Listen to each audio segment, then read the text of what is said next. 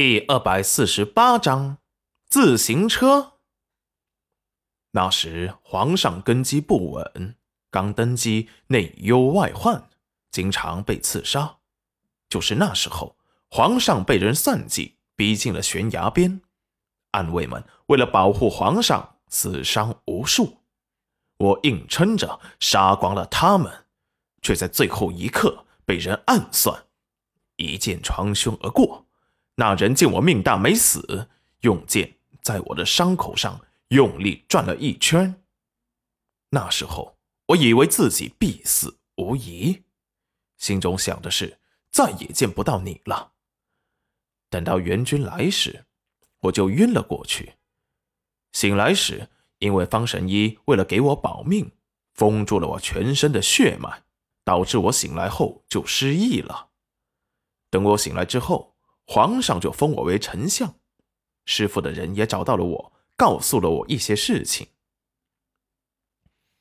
但是那时我也被暗杀多次，怕给家里带来灾难，便没有回来。我的身份一直是师傅帮我隐藏的。就是三年后，才在一次和赵宝业比试时，我刺伤了他的手臂，看他流的血，我才想了起来。立即就回来了。后面的你都知道了。齐云染突然想到了个重要的问题：你师傅的身份是？他是镇阳王爷，当今皇上的亲叔叔。齐云染意外的惊呼：“他竟然是个王爷！那他来这里教书？”是因为师傅讨厌官场那一套，皇上登基后，他就把他所有的一切交给了我，自己甘愿当个夫子，只为楼曲国培养和发现更多的人才。那你刚才说你想起来了，就立即回来了？那你……嗯，裴元君抱着戚云染一阵狂吻，吻够了才放开他。我喜欢的是你，只是你，不要胡思乱想了。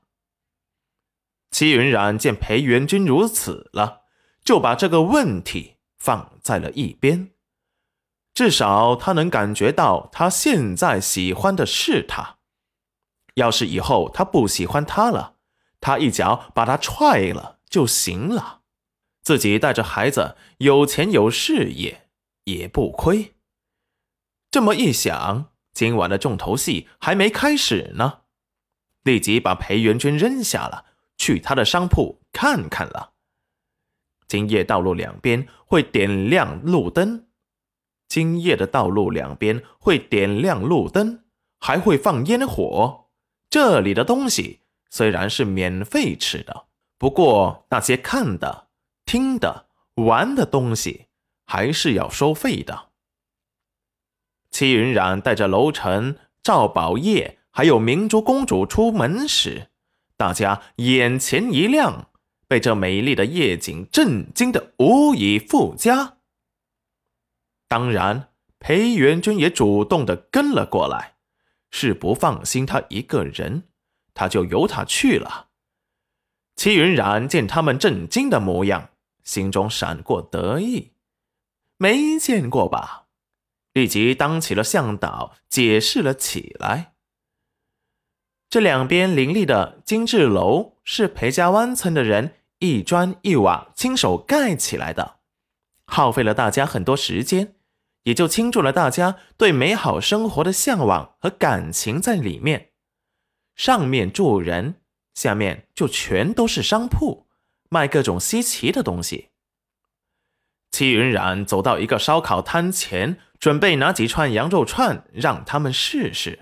烤羊肉串的刘婶立即跟戚云染打着招呼：“云染丫头，你出来玩了？”“嗯。”刘婶，这羊肉串吃的人多吗？很多啊。那这里怎么没人呢？哦，他们都去看打麻将和扑克去了。让我做好了，给他们送去。